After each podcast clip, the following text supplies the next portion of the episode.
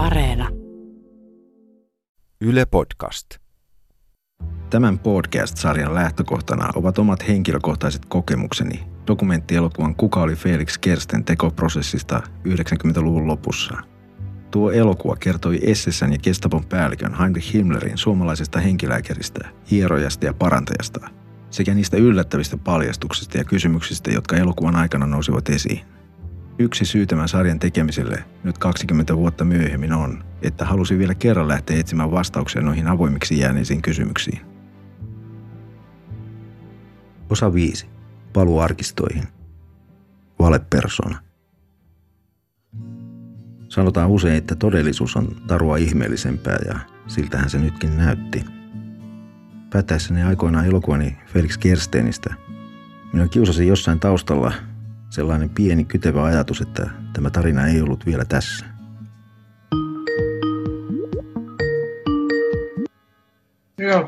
Hi, John. Tällä kertaa valmistaudumme John Bernsteinin kanssa tapaamaan Suomessa paria historioitsijaa, jotka olivat törmänneet Kerstenin tapaukseen? Uh, Lars Westerlundia ja Hannu Rautkalliota, sekä tutkivaa journalistia Boris Salomonia, jonka kanssa olin tehnyt aikaisemminkin yhteistyötä ja joka oli todella perehtynyt Kerstenin tapaukseen. Lars Westerlund okay, and also uh, Boris Solomon. sure. Hannu Rautkallio is also available as well. Lars Westerlund tunsi myös Noisin tutkimukset ja materiaalit. Noises material as well. Very well. Yeah, of course. Do you remember the first time when I told you about Kysyin Johnilta, että mitä hän muisti ensimmäisestä kerrasta, kun kerroin hänelle Felix Kerstenistä. Second time you told me. yeah The first time you you you told me was in uh, Tampere. I think it might have been uh, over at that uh, pizza place yeah yes okay that we went to. Hän muisti, että se oli kiehtova tarina vakoilusta ja natseista. to do with the connection of me being in Estonia at that time. And it was sort of really an amazing story because I mean I think you talked about more about Kirsten being also a spy, being involved with so many things, you know, in the war and spying and being in Estonia and and the military and all that. So that's that's the first time I heard about it. And then the second time is of course when we talked about it more in detail in the uh, Keller at the uh, Löwenbrau. And what I felt is I said, Olimme silloin Münchenissä lähellä metroasemaa, joka johtaa keskitysleirille. Mielenkiintoinen sattuma. my mind. It was interesting because you know that Löwenbrau uh, there, it's kind of was right in the intersection of uh, the uh, train going to Dachau.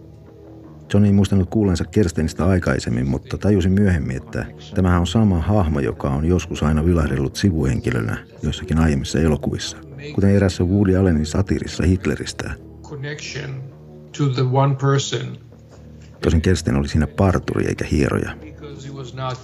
I've read and of course been uh, interested uh, extensively with the uh, Holocaust, but he's never really kind of mentioned.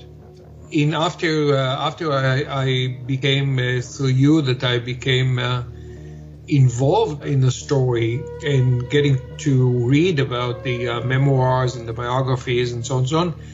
It all it kind of reminded me that Kirsten does appear he appears as a reference in other films, right? Like Woody Allen, I believe, mentions him in one of his uh, lampoon about Hitler. You know, he kind of makes fun of this Himmler. Uh, it's not a therapist, but he's like a barber. okay Obviously, someone like Steven Spielberg was interested for some time because when I was working at um, John muistaa, kuinka universaalilla työskennellessään Sindlerin lista oli pitkään listoilla työn alla.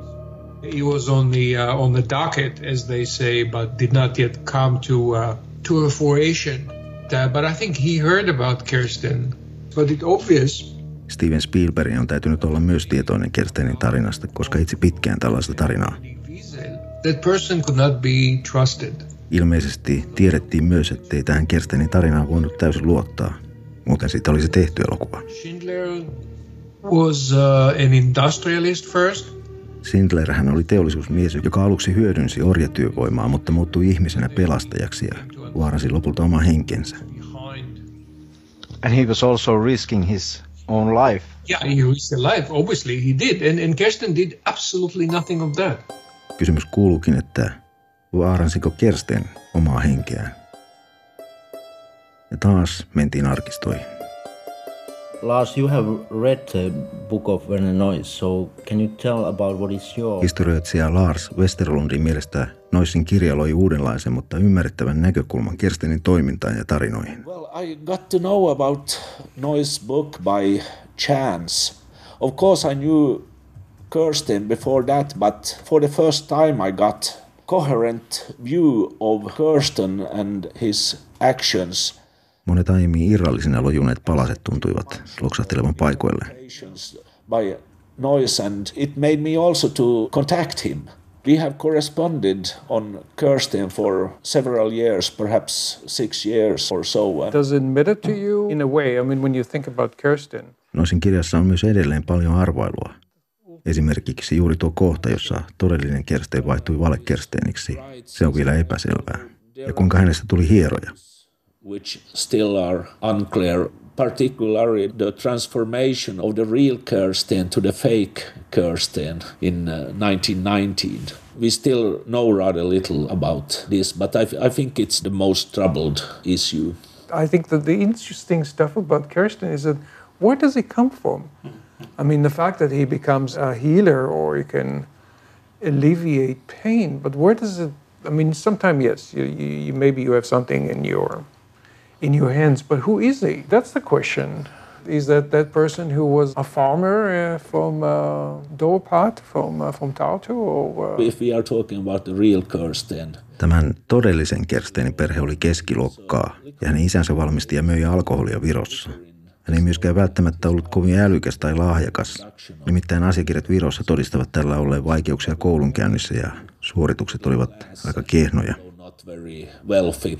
But the real Kirsten was a boy who had problems in the school and was a Muistelmissaan meidän Kerstenimme kertoo opiskelleensa maanviljelyskoulussa Jenfeldissä Hampurin lähellä 1914. Mutta Noissin mukaan siellä ei ollut maatalouskoulua tuolla. Mutta siellä oli jotain vastaavaa. Rauheshaus, joka oli eräänlainen ongelma nuorille tarkoitettu kasvatuslaitos tai vastaava, jossa opetettiin maanviljelyä. Nois kertoi saaneensa tietää Rauheshausin arkistonhoitajalta, että Edward Alexander Felix Kersten niminen poika, syntynyt Dorpatissa 1898, on konfirmoitu heidän rukoushuoneessaan vuonna 1915. Oliko tuo oikea Kersteen jostain syystä lähetetty Rauheshausiin aikoinaan? Concerning Kirsten, it is necessary to distinguish between the various periods in his life.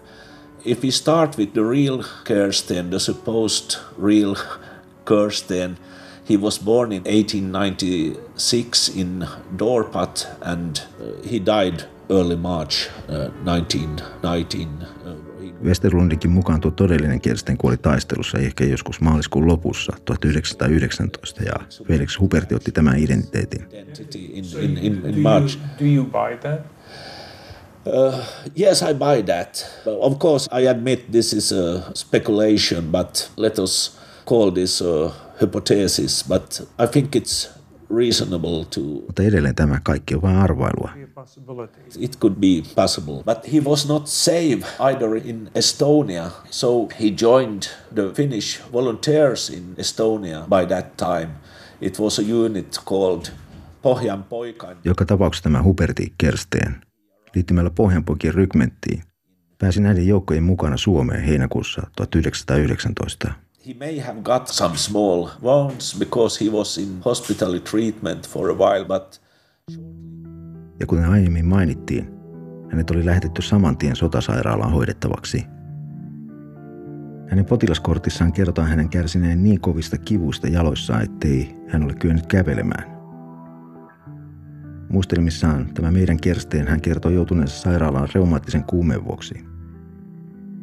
Mutta tuon potilaskortin mukaan hän on ollut hoidettavana sairaalassa kaksi ja puoli kuukautta jo Virossa. Ja siellä kaksi viikkoa niin sanotussa koleraparakeissa. Siinäkin on mielenkiintoinen yksityiskohta. Kolera ja lavantauti olivat yleisiä sairauksia sotatantereilla ja Werner Noisin mukaan potilas saattoi kuolla koleraan tunneissa. Täytyy muistaa, että tuohon aikaan riehui myös kolmas vakava epidemia, joka tappoi miljoonia sotilaita ympäri maailmaa, nimittäin Espanjan tauti. Tuolloin kuolleet saatettiin pinota joukkohautoihin ja peiteillä ensin kalkilla ja sitten haudata. Koleraparakit olivat tällaisten epidemioiden joukkosijoituspaikkoja ja tarjoasi loistavan mahdollisuuden varastaa viereisessä vuoteessa kuolevan potilaan identiteetin. Tultuaan Suomeen, Kersten oli heti anonut Suomen kansalaisuutta ja saanut sen muutamassa kuukaudessa. Vaikka Kersten ei dokumenttien mukaan ollut ehtinyt edes osallistua sotatoimiin pohjanpoikien mukana. Hänellä näyttää olleen tukijoita myös pohjanpoikien upseerikunnassa, koska yleensä prosessi olisi vaatinut vähintään viisi vuotta. He applied for Finnish citizenship and generally it was demanded that a person who wanted to become a Finnish citizen had to live in Finland for five years before it was possible. But in Kirsten's case, he became a Finnish citizen exceptionally fast within a few months. Huhtikuussa, jolloin Kersten liittyi Pohjanpoikiin, näitä joukkoja oli jo alettu kotiuttaa Suomeen. which were favorable. So it was a legal act, but he had influential supporters. So some of the leading Finnish officers uh, made this possible by giving their recommendations for this naturalization. When the fake Kirsten uh, arrived in Finland, he was welcomed. He had certainly good prospects. However, as he cheated, he Mutta Suomessa sitten Kersten mokasi pahan kerran.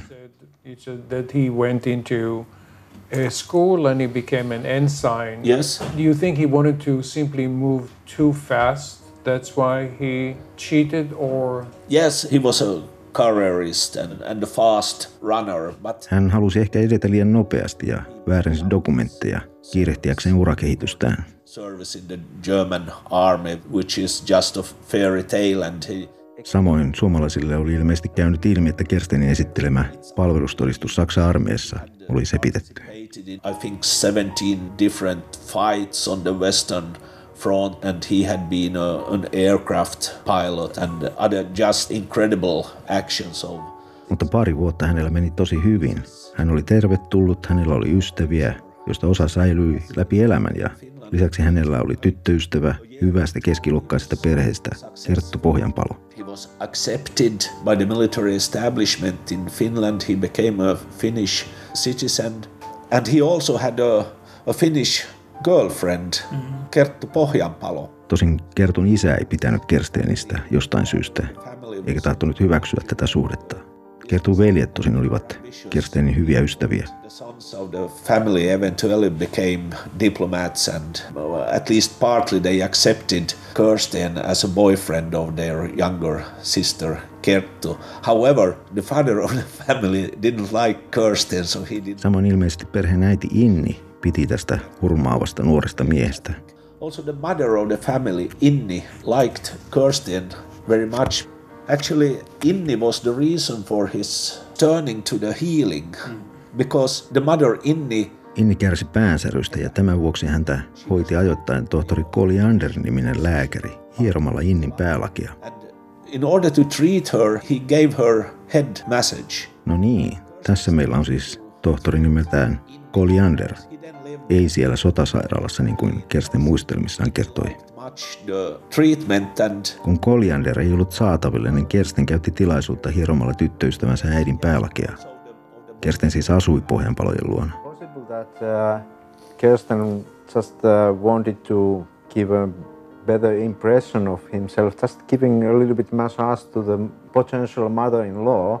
Ja tämä on siis mahdollinen todellinen tarina Kerstenin hierontahistorian taustalla.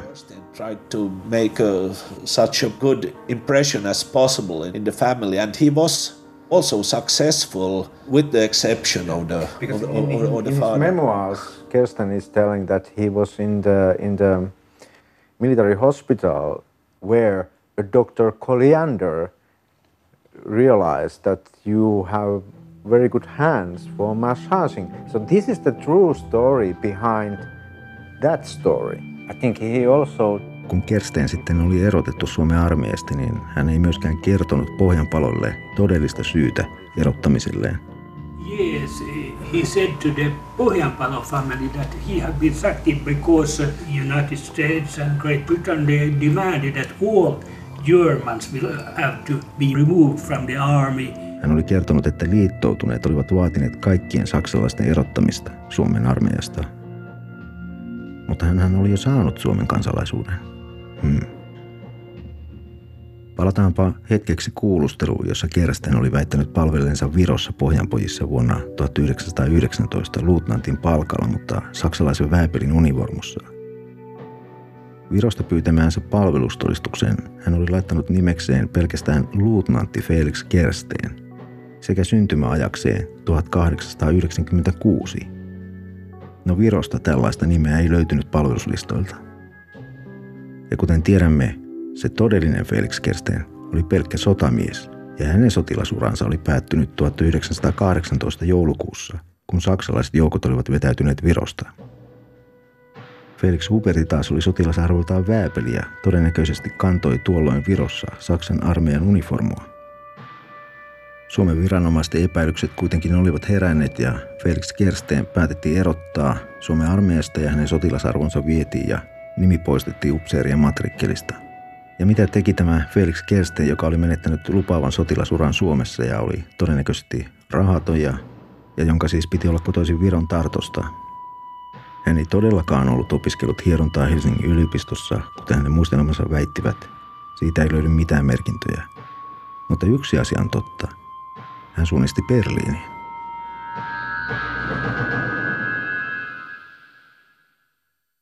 Sarjan on äänittänyt Arto Koskinen ja Ville Välimäki, ohjannut ja leikannut Arto Koskinen ja myös käsikirjoittanut yhdessä John Bernsteinin kanssa. Äänisuunnittelun ja musiikin on tehnyt Kimmo Vänttinen sekä miksannut Kimmo Vänttinen ja Juuso Heikkilä.